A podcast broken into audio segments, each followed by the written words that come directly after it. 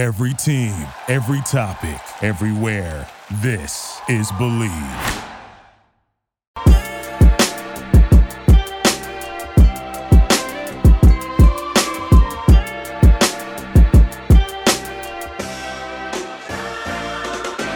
What's up, everyone, and welcome to another edition of Bleav in Falcons. I am your host, Will McFadden.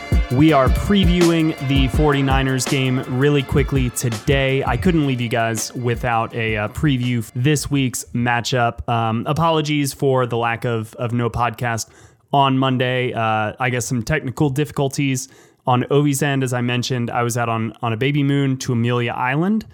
Great trip. Uh, the weather was mostly good to us. Um, wasn't always great, a little bit rainy on Wednesday before we headed back, but uh, a great opportunity just to get away, recharge, not do a damn thing we didn't want to. We did go do a little uh, short course for for golf. Um, the longest hole I believe was 125 yards. And the most frustrating thing, even more frustrating, I think, than walking up to the number one tee and slicing uh, your your first drive off into the woods is walking onto the number one tee and seeing the hole not 50 yards away, not 25 yards away, and uh, absolutely just shooting your first uh, wedge shot because that's what you start on in these tiny little courses is a wedge, uh, just way over the green, and then watching your uh, lovely wife pitch two balls right into the water on first swing. So um, that was great. But outside of that, awesome trip, lovely trip. Uh, really excited though to be back, talk about the Falcons um, with you all. We're going to get into my thoughts on Tampa Bay really quickly. Um, a couple other news and notes about the Falcons, and then some real quick preview thoughts. No guest today um, about the 49ers and this upcoming game that I will be at in person on Sunday. So you'll get my thoughts from the actual game, covering it there live like I used to uh, on Monday morning when I reconvene with Ovi this weekend. Um, but before we get to all of that, here's this. Football is back, and BetOnline remains your number one source for all your gridiron betting needs this season. You'll find latest odds, matchup info, player news, and game trends. And as your continued source for all sports wagering info, BetOnline features live betting and scores, free contests, and giveaways all season long. It's always the fastest and easiest way to bet all your favorite sports and events like Major League Baseball, MMA, tennis, boxing, and even golf. Head to betonline.ag to join and receive your 100% welcome bonus with your first deposit. Make sure to use promo code BLEAV, that is B L E A V, once again, B L E A V to receive your rewards. And guys, remember, bet online where the game starts. All right, so recapped uh, the Amelia Island trip, recapped the baby moon, got that all out of the way. Uh, how's the dragon heating up? You know, if he's not here to to back me on that, but if you're not watching or missed this last one, it's my favorite. Uh, so there we go, pop culture out of the way. Let's get into some football. I was able to watch the second half of the Falcons uh, Buccaneers game. Went to a nice little uh, bar and grabbed some food. Huge portions. Oh my God, massive portions at the uh, Falcons Nest, ironically called. Um, but they did not have the Falcons Bucks game on initially. So we got a little private room for that screening of what is one of the worst calls that I've ever seen a referee make. And I'll, I'll start right there. There really is kind of no defending that call. And my immediate take after the game, and you know, I kind of wish that I had had a microphone for this because I think it's pretty good, but the NFL is all about parity, right? And that's kind of one of the things that makes it great. It's one of the things we've been lacking in college football for a long time. And it's one of the reasons I think a lot of people were a little bit um, skittish on the notion of extending the regular season because you don't want to dampen the product. Uh, when you have teams that can go from like Cincinnati last year, kind of talked about as maybe a top five pick to being in the Super Bowl, that parity is real and it exists. And it's one of the reasons why I felt maybe okay about the Falcons this year that every year there are some teams that are just better than they ex- are expected to be that kind of sneak into the playoffs and everything looks good. And I kind of felt maybe the Falcons could be a team like that this year. But here you have a referee essentially totally changing the outcome of the game. And, and I say that, and I wanted to add a potentially in there, but that would have been way too many qualifiers for a uh, sentence. I am a, a journalism major after all. Can't do that. But it did change the flow of that game. It gave essentially Tampa Bay the win. We don't know what Atlanta would have done with the opportunity, but it stole an opportunity from Atlanta in favor of the most accomplished player of all time. So you have a chance for parity here for the league that really wants parity because it keeps everybody interested. It keeps everybody hoping for next season that this year is our year. And here's an opportunity for an Atlanta team that nobody really thought had any chance to do anything this year to be first place in the NFC South and set up a big storyline kind of at the end point of the season when the Falcons will next play the Bucks. Could have had all of this and it gets taken away in favor of again the most accomplished NFL player of all time. So that sucks, but the Falcons could have done more earlier to win that game. They were not that good on offense. Defensively, I actually thought that they were pretty admirable. Uh, they weren't good Tampa Bay threw the ball a crap ton, but I think the Falcons did all right in spite of all of that. Um, I thought they were much better in the red zone. That's pretty telling. And again, the Falcons kind of were right there with Tampa Bay, who is, I think, a much better team without arguably their their two best um, offensive weapons. So, you know, I'm not going to dwell too much on this game. I, I think it kind of comes at a time when Atlanta can afford to, to lose a game, maybe that teaches them a lesson. And I don't know if the lesson is as sharp here because it kind of felt like it was stolen from them in some degree. But Arthur Smith wasn't really talking much about that penalty. He was talking much more about kind of what could he have done to maybe not put them in a spot where one penalty cost them the game. And that's kind of my thought as well as the Falcons weren't the better team on Sunday. Could they have had a chance to escape with a win? Yes. But I think there are bigger takeaways than just, you know, a really awful, awful penalty that should not have happened, but it did. That being said, you know, Atlanta probably should not have won that game if we're being honest with ourselves. The person I feel worst, though, for is Grady Jarrett. And I felt it at the time because I've been there. I've been in the building before when he has had a sack essentially kind of erased for no reason at all. And he's had a couple of these throughout his career. I remember the Philadelphia game in week one after that um, 2017 season. And it was kind of when they were reemphasizing the rule, and his body weight fell on the quarterback. So they threw the penalty, and it shouldn't have been a penalty. It should have been a safety. Um, so that sucks. He should have had his four and a half th sack. I don't know how to announce that really, um, but he should have had four and a half sacks on the season. He doesn't. He's still at three and a half. Um, but Arthur Smith uh, kind of had a quote here, and I think it's so telling because we should appreciate Grady Jarrett so much more. We saw how everything ended with Julio, with Matt Ryan. Those guys don't come around in a franchise very often. Grady Jarrett is one of them. Jake Matthews is another. We should appreciate those guys while we have them. But here's something that Arthur Smith said um, about Grady Jarrett on, I believe, Monday. May have been Monday, may have been Wednesday, but this week. Quote, he's rare. The same thing Dabo Swinney told me when I talked to him when I got this job. He said, if you're going to start a program, that's the guy you start it with. I know a lot of people say a lot of things and fluff things up, but that's a true statement. I think it's impressive the guy gets a new contract, and I don't know if there's anybody working or playing harder than he is. End quote. And that's absolutely right. Grady Jarrett gets a new deal and is no different than the former fifth round pick that I got to cover for four years, who is accountable every week. I think it's very telling that he did not talk to the media after this game. That shows you how angry he was. Um, but he is playing his ass off this season. Grady Jarrett is, is really, really a standout part of this team.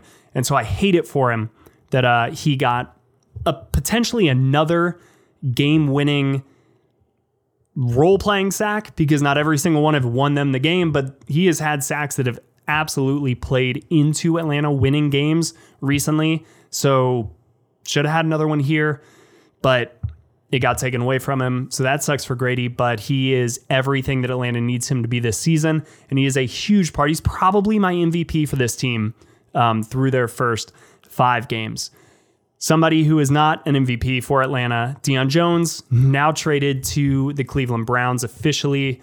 Uh, very minimal return, but they did get a return for him in the form of a sixth round draft pick. So, you know, Deion Jones's time in Atlanta comes to an end, and it's really you know a sad ending, honestly, because I think from the moment in Week Three when he on Monday Night Football picked off Drew Brees, took it all the way back, um, everybody fell in love with him. He he was the Saints killer that Atlanta finally finally had because forever Drew Brees and New Orleans offense was killing Atlanta's linebackers, be it Sean Witherspoon, be it Curtis Lofton, who eventually jumped ship and went over to New Orleans, Akeem Dent, Stephen Nicholas, all these guys. Um, Drew Brees and Sean Payton lit him up. And then you had Deion Jones, to a lesser extent, De'Vondre Campbell, but finally stepped in and, and made him pay year in and year out. Uh, unfortunately, it, it doesn't end the way I think everybody wanted it to, but this is as much about turning the page, I think, culturally as it was scheme wise. We're seeing Grady Jarrett an A plus in the culture department can translate the scheme. They're figuring out ways to incorporate what he does well. They're not really trying that with Deion. And I think that that kind of is all you need to know about everything that's happened. He's a great player, um, but I, I don't know if necessarily this is the situation that is right for him. I think it's very clear that they like the linebackers that they have in this building. Arthur Smith said it's it's one of the deepest groups they have. Troy Andersen there, Quinn Bell, Nate Landman can all step up um, with potentially Mykal Walker, who has missed two practices now, um, Wednesday and Thursday. Potentially could be out with a groin injury. We'll see what happens on Friday.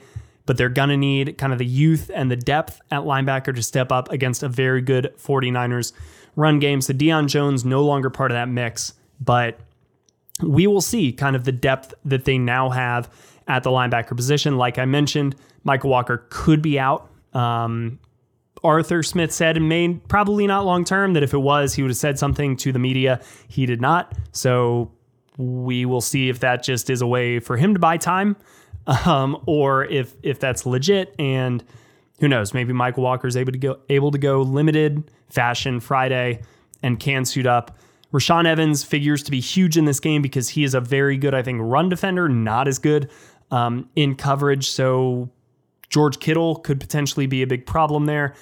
In other injury news, Kyle Pitts returns to practice. Expectations are that they that he will play. He says, according to Mike Rothstein, um, that he will play. Arthur Smith says they'll take it throughout the week. So we will see what happens there. My gut right now, usually when you see him returning to practice, the player says he's good to go.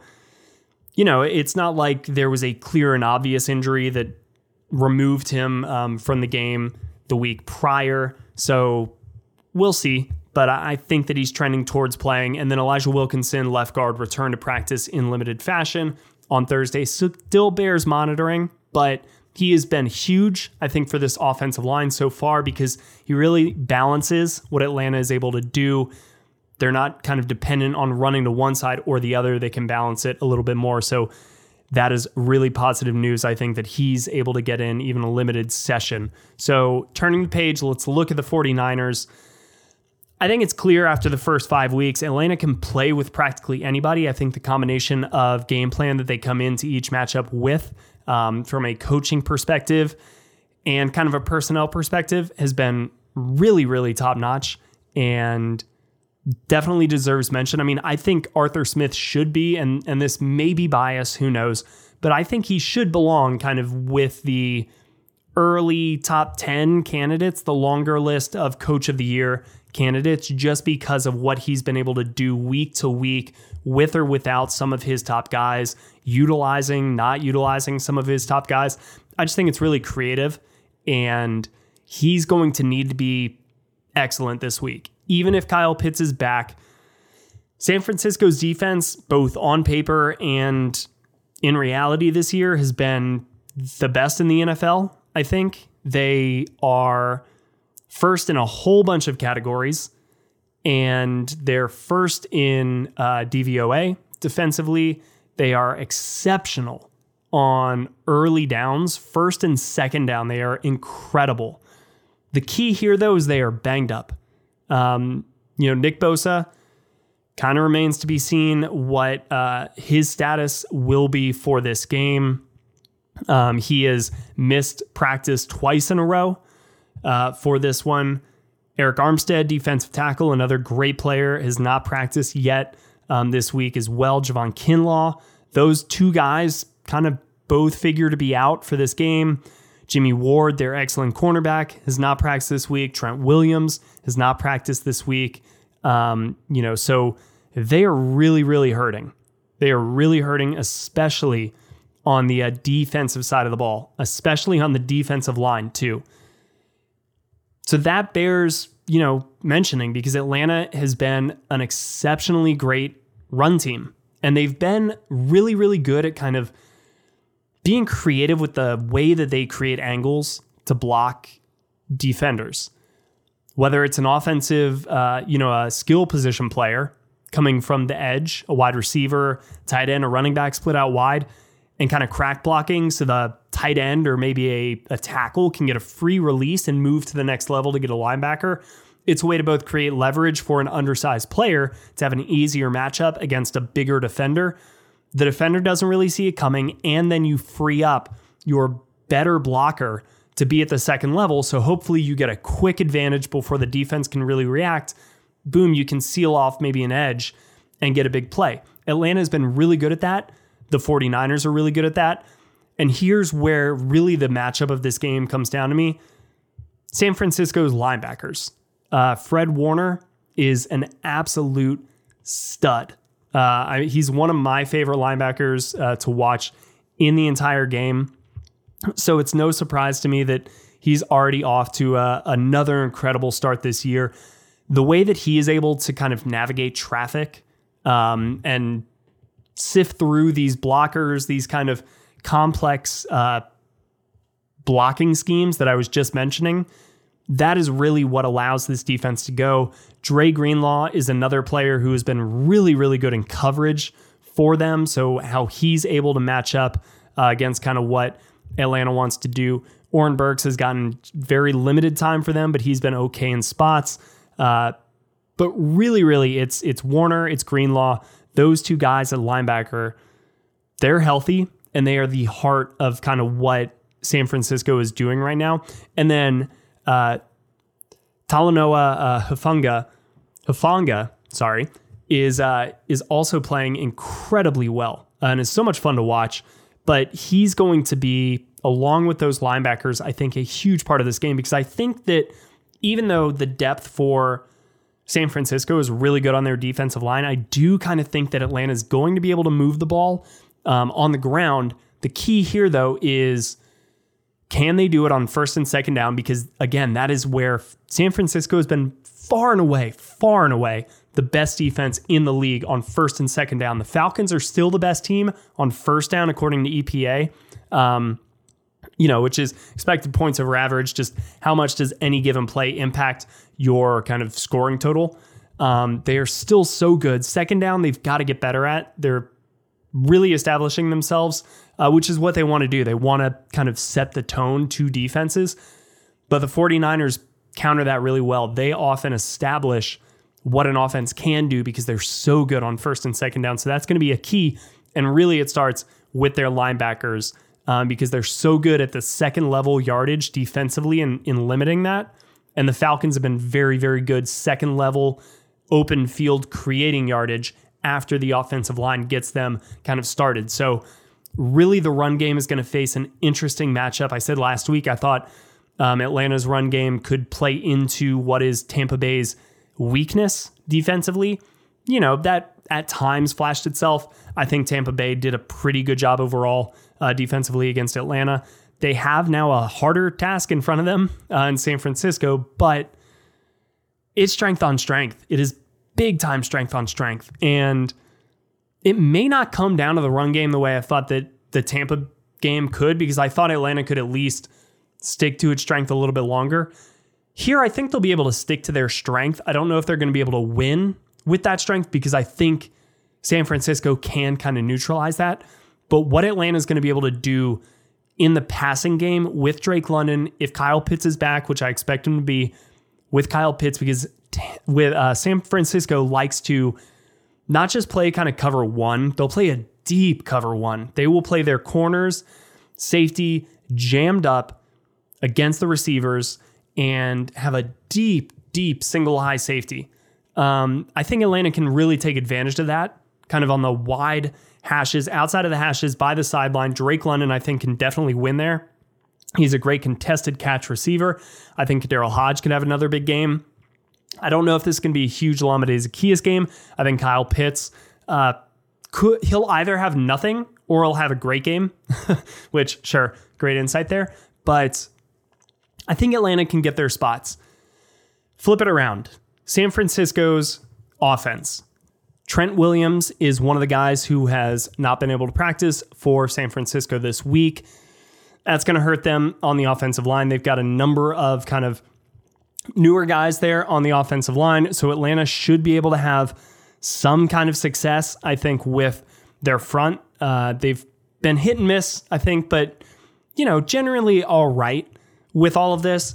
Really, it's going to be kind of the run game. And Dean Pees has been around for a long time. So I think if there's not going to be anything that surprises him, he's going to know 100% how to counteract these wide zone schemes, these inside zone schemes. Arthur Smith complimented Kyle Shanahan a lot for gun runs, which the Falcons have started to do as well, not just out of shotgun, but kind of pistol, which allows you to still have that duality of where a running back can go either way. The 49ers do a lot of, of true shotgun runs. Um, they had a lot more built in with Trey Lance because of his running ability than they do with uh, Jimmy Garoppolo, but still utilize it a lot with Deebo Samuel, who is incredibly effective. The big thing to me, though, for Atlanta's defense against San Francisco's offense, yards after the catch. San Francisco is so good at breaking tackles, getting extra yardage. The Falcons have not been great at tackling so far this season. Uh, you know, I, I think back particularly to that Cleveland game where they certainly they managed to win, but they were bad tackling um, that Browns offense. And I think again against Tampa Bay, certainly some extra chances for uh, the Bucks offense because of missed tackles. So the Falcons cannot allow that to happen against this offense because the 49ers are perhaps the most dangerous team in the league.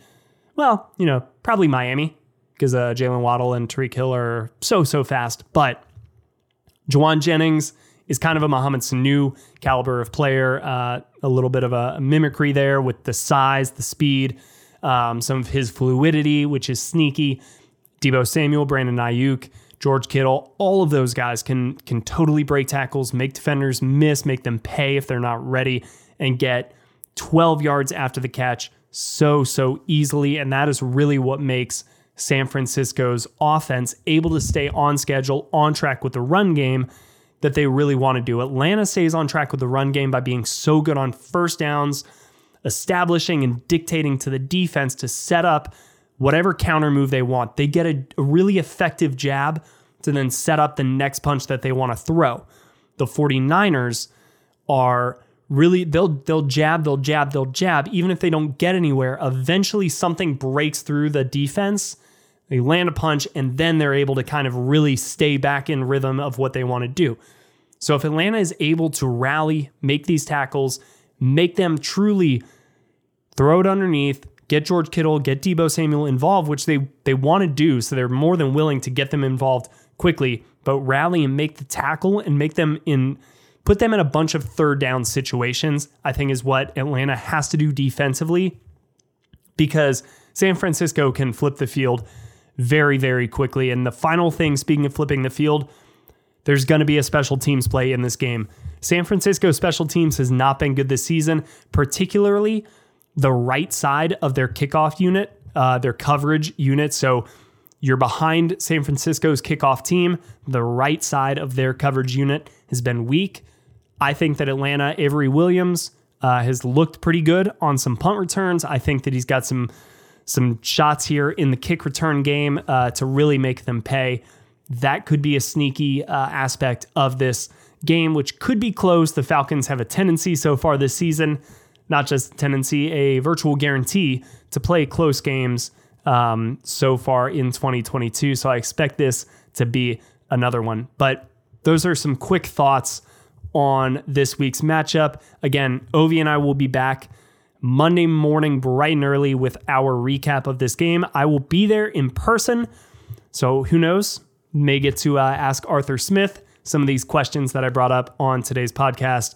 We'll see what his answer is. We'll see how the team plays. Again, I'm past kind of the point of expecting them to do poorly. I expect them to actually do well moving forward uh, because I think that this team is well coached. I think they're playing hard. I think they're getting great execution.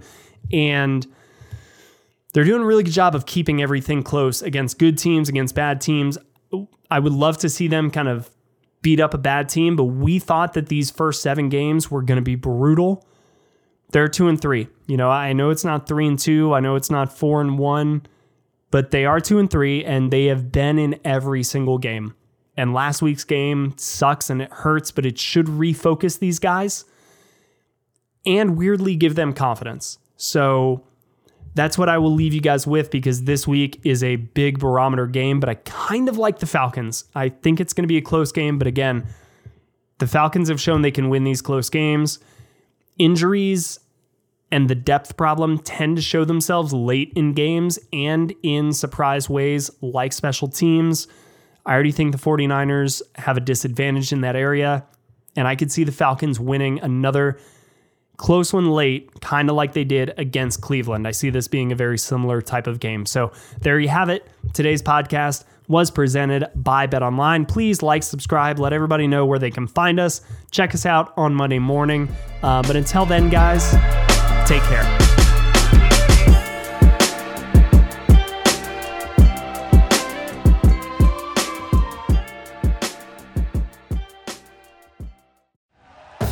Thank you for listening to Bleav. You can show support to your host by subscribing to the show and giving us a five star rating on your preferred platform. Check us out at Bleav.com and search for B L E A V on YouTube.